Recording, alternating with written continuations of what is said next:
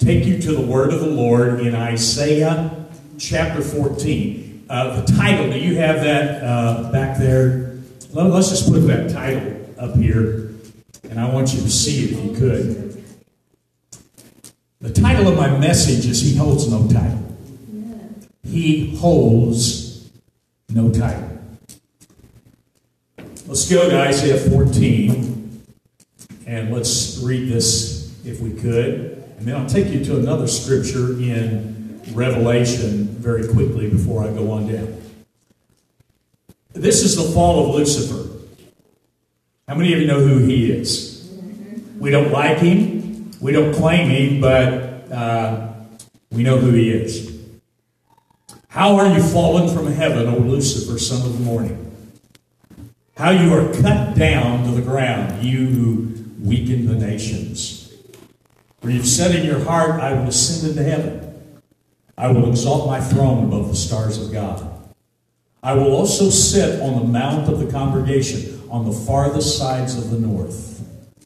I will ascend above the heights of the clouds. Now, here's where it gets right down to the heart of who this guy is.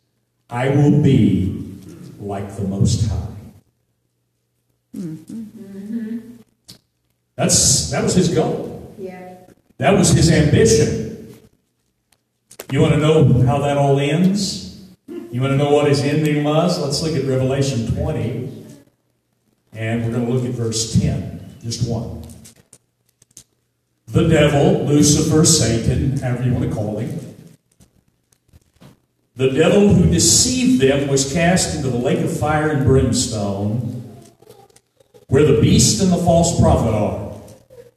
And they will be tormented day and night. Say it with me forever and ever.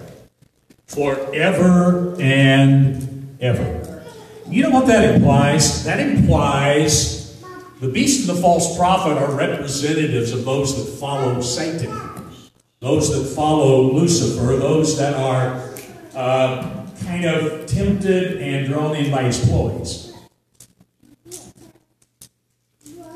Folks, the ones who follow Satan, that's where they're going to end up. Right. We know that. That's what the Bible says. No, it's not a popular theme today in churches to preach it. You don't hear hell preached about as much as you used to hear it preached about. And you know what? That's too bad. Yeah. Amen. Because it's the Word of God. It is. And the Word of God needs to be preached whether it stings our ears and pierces our hearts or not. In fact, I wouldn't be here today, and many of you wouldn't be here today if we hadn't been in a service one time years ago where God pierced our heart and you made it, it made, he, God made us feel the worst we never felt. Until we got to an altar of prayer and we turned our life over to Him. Folks, that's what the gospel's supposed to do.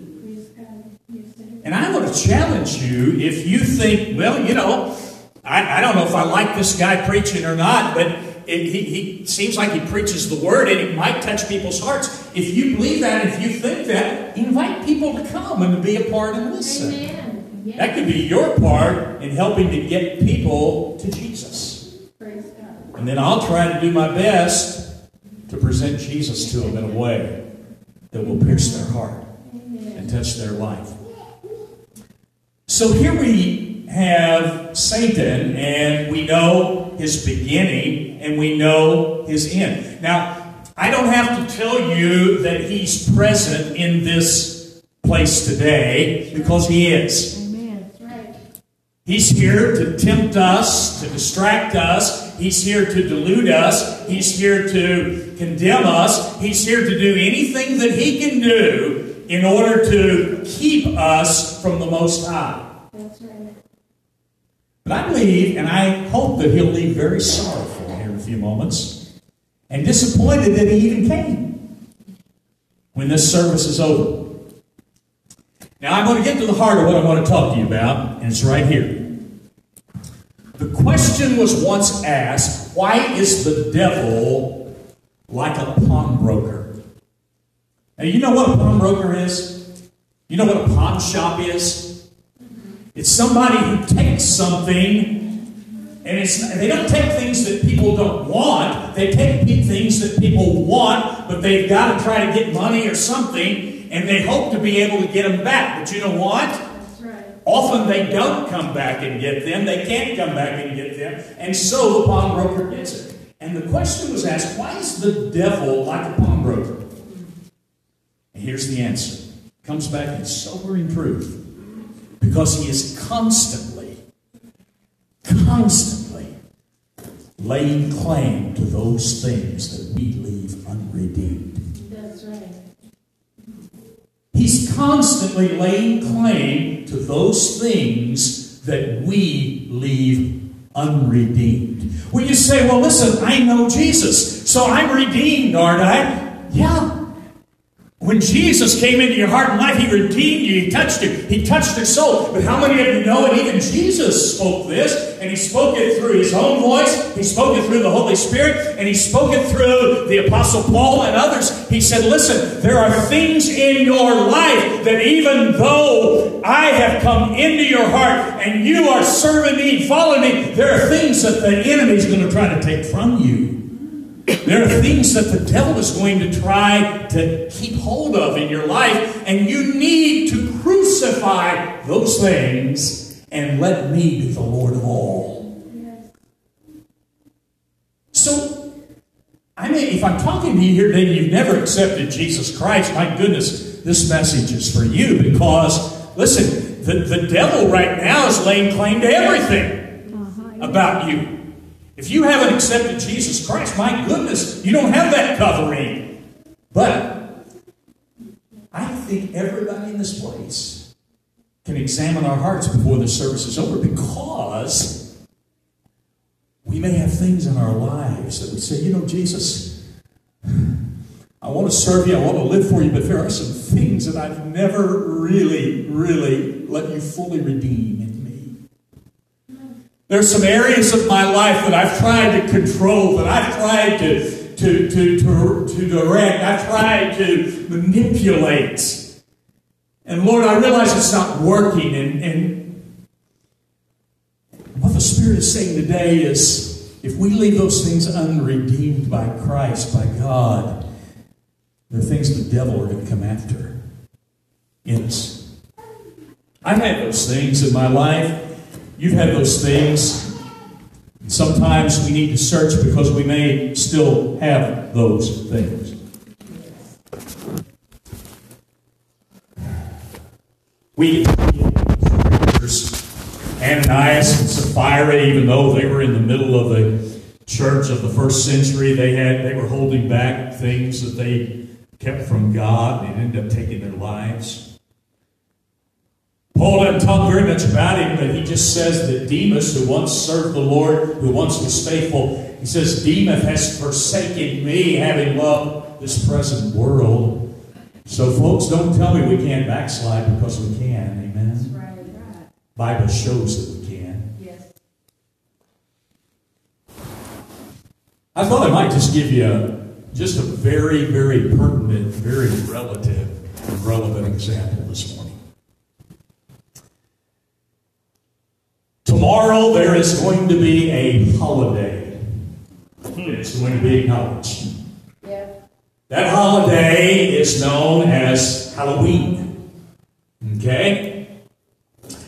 Uh, there is something, it's an interesting holiday, and so I want, there's some, something, I- some things I want you to know about it. Now, if you look back at it, it was originally of Scottish and Irish origin. And in the ninth century, did you know that in the ninth century AD, it was adopted as a Christian holiday? Yeah. In fact, I talked to somebody here a while back, and there they go to a parochial school, and their church, uh, their school is going to be off for vacation, not on Monday, but on Tuesday, to celebrate what they consider to be a religious holiday called All Saints Day, called All Souls Day. And so it began that way, and it was commemorating, uh, it just commemorated those that had passed on. The souls of the righteous dead was honoring them. But in Europe, during the medieval times, Halloween became something else. It didn't remain dedicated to God. It didn't re- remain uh, pure in its purpose. It didn't remain noble in any way. But it instead developed into a pagan holiday during these times. Dark Ages. And it changed from a time of honoring souls of the righteous dead to worshiping spirits of the dead, period. Yep. So it was said that witches and evil spirits and were roaming the earth during this time on Halloween. And for some, it has evolved even to this day into a time of demonic activity, Yep. a time of the worship of Satan. Yes. Yes. Brother Gary, do you think everybody goes out and asks for some candy on this date is involved in the worship of Satan? No, I don't.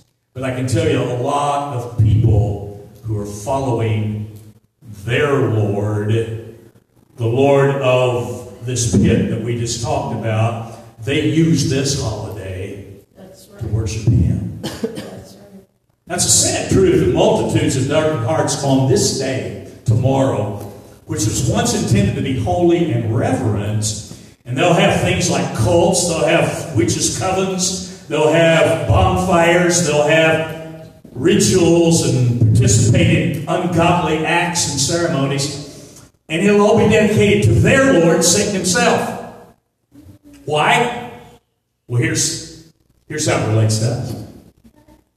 Why will they do that? Because the prince of the power of the air, who is Satan, is relentlessly striving to dominate the unredeemed areas of man's life. Yes. And if we leave it out there, we don't dedicate it to God. And that's not just this holiday, that's everything in your life and everything in my life that we leave just hanging out there. If we don't give it to God, and if we don't say, Lord, you're the Lord of it all, then Satan's going to try to redeem it. And he's going to try to make it his own. He's going to try to use it, and he'll use it for his glory in a darkened world, and he'll use it for your demise. How many of you know that he'll take unredeemed areas of your life and he'll use them to destroy you Yes, he will. if you allow him to do that? Well, I didn't mean for it to destroy me. I didn't mean for it to hurt others. That's all right. Yeah, I I understand that. But Satan had a different plan. And so that's why we need to put the things under the blood that belong under the blood. And how many of you know that if Jesus has redeemed us, he owns everything else about us? Amen. Amen. We have no right to keep it from him. Thank you, Lord. First Peter calls Satan our adversary, our opponent, the arch enemy of our souls, if you want to put it that way. But you know why he is that? You know why he's our adversary? There's only one reason. The devil opposes man, you and me, because we are God's creation. Because we are created to be the sons and the daughters of God. Amen. Man is the offspring of God, whether we be wayward or whether we be faithful. And for this reason, yes, the enemy is an adversary to man. But in the truest sense, Satan is really, in fact, the adversary of God. And that's really what it's all about. Yes. Second Thessalonians says this. He says of the Antichrist, and how many of you know the Antichrist is the offspring of Satan, who will be uh, parading around in this world in the last day of uh, last days of the tribulation period. It says of him that he opposes and exalts himself above all that is called God. Yes. So anything that belongs to God that we're not giving to God, He's going to come for it. Right. He's going to try to get it. If your family is not dedicated to Jesus, He's coming for it. That's right. If your uh, health is not dedicated to the Lord, the enemy's going to come for it in order to try to destroy you. Amen. That's right. Just realize that anything we haven't committed to the redemption of Jesus, Satan is wanting to redeem. The only reason the devil bothers with you or me or anyone else is because of his intense hatred for the Father. In reality, now, now listen to this because this is going to hurt your ego. You say, well, this shouldn't hurt our ego, but it will. In reality, Satan could care less about you and me. That's right. He doesn't have any. He's indifferent. He has no. Uh, he has no uh, other interest in it other than to destroy God. We are merely pawns and tools in his quest for dominion. Those whom he deceives are nothing more than notches in the belt of this despiser of deity. And there's a supernatural battle uh, of mammoth proportions that's being waged right now. And you know what? We're simply in the middle. We're simply in the crossfire when it comes to Satan. Now, no wonder he promises us the world. He'll promise us fame. He'll promise us riches, fortune, fulfillment. He'll promise us the opportunity to feel really good. Mm-hmm. And then when our life is wasted, destroyed, and useless, even to the devil himself, will he thank you for it? No, he won't thank you for it. Does he pledge allegiance to you in any way? Not on your life. He'll discard your life upon the garbage heap of this world, and he'll immediately look for another life in which to defeat the grace of God. What am I saying? It's this. We mean nothing to the ruler of darkness. The only reason that he hates you so much and me is because God loves you so much. And he loves me Amen. so much. You say, well, preacher, I thought Satan hated me. I thought, I thought he was out to get me. Truth is, he hates the Lord. Yes. But he's out to get back at God. He uses you only to hurt the Lord. And, and now, now, don't let that hurt your ego. Try not to let it do that. Because we want to be a little more important, don't we, in the scope of things and the scheme of things, in this encompassing, encompassing eternal plan. Well, whether we're important or not depends on which side we're on. Whether we matter or not depends on whose perspective we're looking from. Yes. You see, when you're on God's side, you're the most important possession in this world to Him. Yes. Well, you say, well, Brother Gary, explain that. I can't. I can't explain it. You, you've done nothing, I've done nothing to deserve His love. We've done nothing to deserve His care and His tender touch and His embrace. Amen.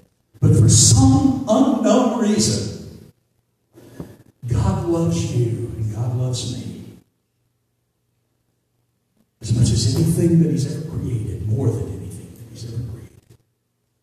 And His whole plan is about getting you and me to join Him one day in heaven, to rejoice around the throne.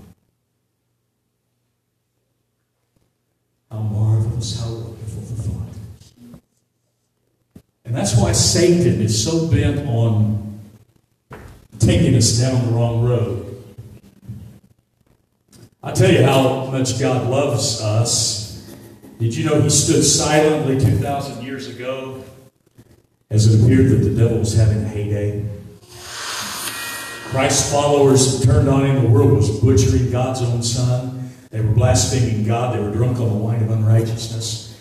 And God could have saved face. How many of you know that when Jesus was dying on the cross of Calvary, Jesus could have asked, and he didn't, but how many of you know God could have sent 10,000 angels to redeem him? Yes. Could have sent 10,000 angels to rescue him, but he didn't. He didn't. God stood by while this world, representing you and representing me, when they spit in his face, in the face of his son, when they gave ridicule through Jesus and they gave mockery. He watched the blood fall to the ground from the cross. Think of it. When that happened, because he loved you and me so much, God stood down. Your salvation was much more important to him than to save face. It was much more important than personal satisfaction or some kind of revenge or some kind of victory. Yes. Oh, Satan's going to get his, but God took it for a while so that he could redeem you and me. Amen. He put you and me first, and that's why, let me say that again. He put you and me first, and that's why he has the right to ask you to put everything first Glory. for him. Glory. Everything. And that's what I pray that the Lord will help us to understand this morning. Because I believe that as we conclude this service today, and you may do it up here, or you may do it silently at your seat, or whatever. Here's the thing whatever God tells you to do, do it. But the thing of it is, I'm, I'm, I'm believing and trusting that there are going to be some things that we brought into this place that weren't redeemed, that we're going to leave, and they're redeemed by Jesus now. Amen. And sometimes there are things that nobody else knows anything about except us. All the kingdoms of our heart that we keep bottled up. Nobody knows except us. But I want you to know Satan knows and God knows. Yes. And I believe that victory can come in hearts and minds here this morning in regard to that. You know, it, this thing about Satan trying to defeat God, it's a contest being fought, which is really no contest. We, we read the ending of it. We read that he is going to have his place in the lake of fire and in the pit. The outcome is inevitable, but it reminds me, Wilson, it reminds me of that great heavyweight champion of the world. And some of these younger folks won't recognize this like we do. But do you remember a guy named Cassius Clay who became Muhammad Ali? And back when I was just a kid, I remember listening on the radio and listening to when this Cassius Clay came on the scene and he fought for his first heavyweight title and fought a guy named Son, Sonny Liston in the boxing ring. The whole world was listening. Did you know that he came out with such ferociousness that Sonny Liston didn't even answer the bell to the second round because he was sitting over in his corner with a broken shoulder from the pummeling that he had got from Muhammad Ali. And Muhammad Ali went ahead to win three world heavyweight boxing titles. He became the greatest heavyweight man has ever known. And that would have been wonderful if that could have been the way that he was totally remembered, but the thing of it was he was too tempted to come back, and he came back at a time when his body wasn't anymore able to handle. And he came, went into the ring, and he was an overweight and aging, former heavyweight champion, and he didn't fare so good in that situation. That's that's kind of the way it reminds me of Satan trying to defeat the hand of God. I want you to know this morning, if you choose to let God redeem the things of your life that need to be redeemed, you're on the side of the champion. Amen. You're on the side of the one who will win this battle. You are on the side of the one who the victory has already been pronounced. All of that brilliant career of Muhammad Ali was tainted in later years. That's how it is with Satan. We read it here. He was once a shining star. The Bible says it. He was one who had all the glory, and the beauty. He was second only to the Creator, but it wasn't enough. He tarnished himself by trying to take the title which belongs only to the Ancient of Days. From the beginning, he didn't have a chance. The outcome was inevitable. But he was and still is obsessed with that goal. And because of the greed which he possessed for a title he could never obtain, He lost the title that he had. And now he holds no more title. He owns no glory. He's a failure. He's a loser. He's a defeated foe. And if you allow the enemy to dominate any area of your life, that area of your life will be defeated. Yes. That area of your life will fail. You turn it over to the Lord, Thank you, Jesus. it becomes the silent champion. Would you come back, Judy, and begin to play that course we talked about? Uh, and I'll, I'll, I'll lead you through it in just a minute. It's a very, very simple little course. Jesus be the Lord of all the kingdoms of my heart. I want to I want to end this message this morning by taking you to a scripture that Peter had alluded to this, and then Paul elaborated on it. It's found in Colossians chapter 2 and verse 15, if you could put that up for me. How many of you know that when Jesus died on the cross, something happened in the regions below? The Bible indicates it's kind of mysterious because we don't have it really, really spelled out to us, but something happened.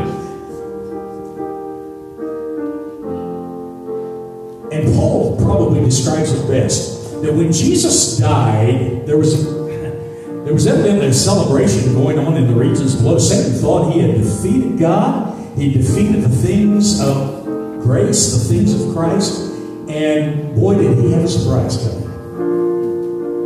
Peter alludes to the fact that Jesus went into the regions below, and, and then Paul says this. And here's what it says in the New King James, and then I want to tell you what it says in the King James Version. He says of Jesus, having disarmed principalities and powers, he made a spectacle of them, triumphing over them in it. Now, that didn't happen when Jesus died on the cross. That didn't happen in the days that followed. Didn't even happen after he raised from the dead. This happened in the regions below when he died on the cross of Calvary. Yes. When the veil was split in two from the top to the bottom. When these things happened, when he died, this is what took place.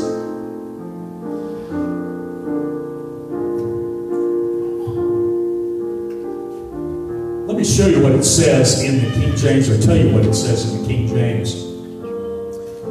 It says, and having spoiled principalities and powers, he, Jesus, made a show of them openly, triumphing over them in it. The reason I wanted to give you that reference was the Greek word spoiled there is a very interesting word. It literally means to divest wholly, to strip off rank and authority. Glory. Now, I want you to hear that. When Jesus went to the regions below and there was a celebration taking place, Satan thought he had defeated grace. Jesus turned the tables and now he begins to strip the enemy of our soul of every bit of authority Glory. of every bit of honor, of every bit of bragging rights. Paul uses the word spoiled is because this is a military term. You see, Paul was a tent maker and he knew the Roman army. How many of you know that the Roman armies were some of the most efficient and the most harsh on earth?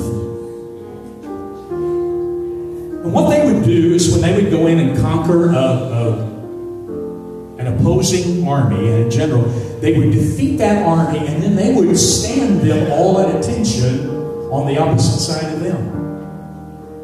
And they would put their leaders in front, and those leaders that had tried to overthrow Rome, they stood them right in front, and they would have a ceremony. And I could just hear it as a cadence would begin, like bum, bum, bum, bum, bum. That would go on as the Roman general would go over and said, Listen, you were once a a great army, but now you are a prey to Rome. And he would strip an ornament off of the opposing general's outfit. And he would go on and he would strip this, you know, you, you once had a mighty army, now your army is ours. And he'd strip another one as the cadence would go on. So Paul paints a picture of that in Colossians and he said, listen, that's what Jesus did that day for you and for me. He spoiled the celebration in the regions below and he went down and he lined Satan and all of his demonic host. And he stood before them and he said, as he went to Satan and he strips and the cadence is playing plump, plump, plump, plump. He takes he strips a title and said, You were once the bright and the morning star. But I want you to know now I am the bright and the morning star. Worship and praise was once given to you, Lucifer. But now all glory and praise belongs to the Son of Man the Son of God.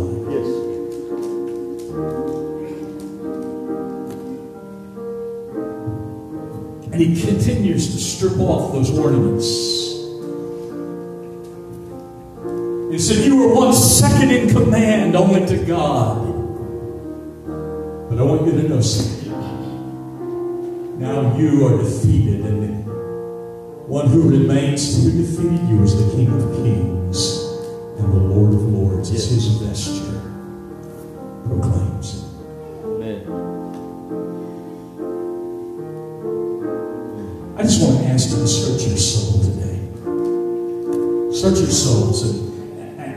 Go to the very, very best Christian among us today and, still say, you know, we all need to do this. Every one of us need to search our hearts and say, Lord, do you, do you have ownership and do you have reign over every kingdom of my heart? If not, that's what the Holy Spirit wants to center in today and to have us to do. Bow your heads with me if you would. There was a great evangelist in the early 1800s, maybe the late 1700s, by the name of George Whitefield. George Whitefield saw that the church in America was beginning to lose its passion. He went through the northeast part of the United States, about all that there was of the United States at that time, and he began to preach to the churches that you're letting the enemy rob you of your spiritual authority. And did you know they mocked him? They drove him out of towns. Even the religious leaders came against him and tried to oppose him. And one day, George Whitefield was coming into Boston, which was one of the main liberal parts of the church of that day. There was a liberal clergyman that met him at the gate of the city and said, Mr. Whitefield, we are so sad that you have come here today. To which George Whitefield replied, So is the devil, sir. So is the devil. I trust today that we'll send the enemy of our soul running away from those things that he's trying to redeem. Heavenly Father, I pray right now, God, for anybody in this house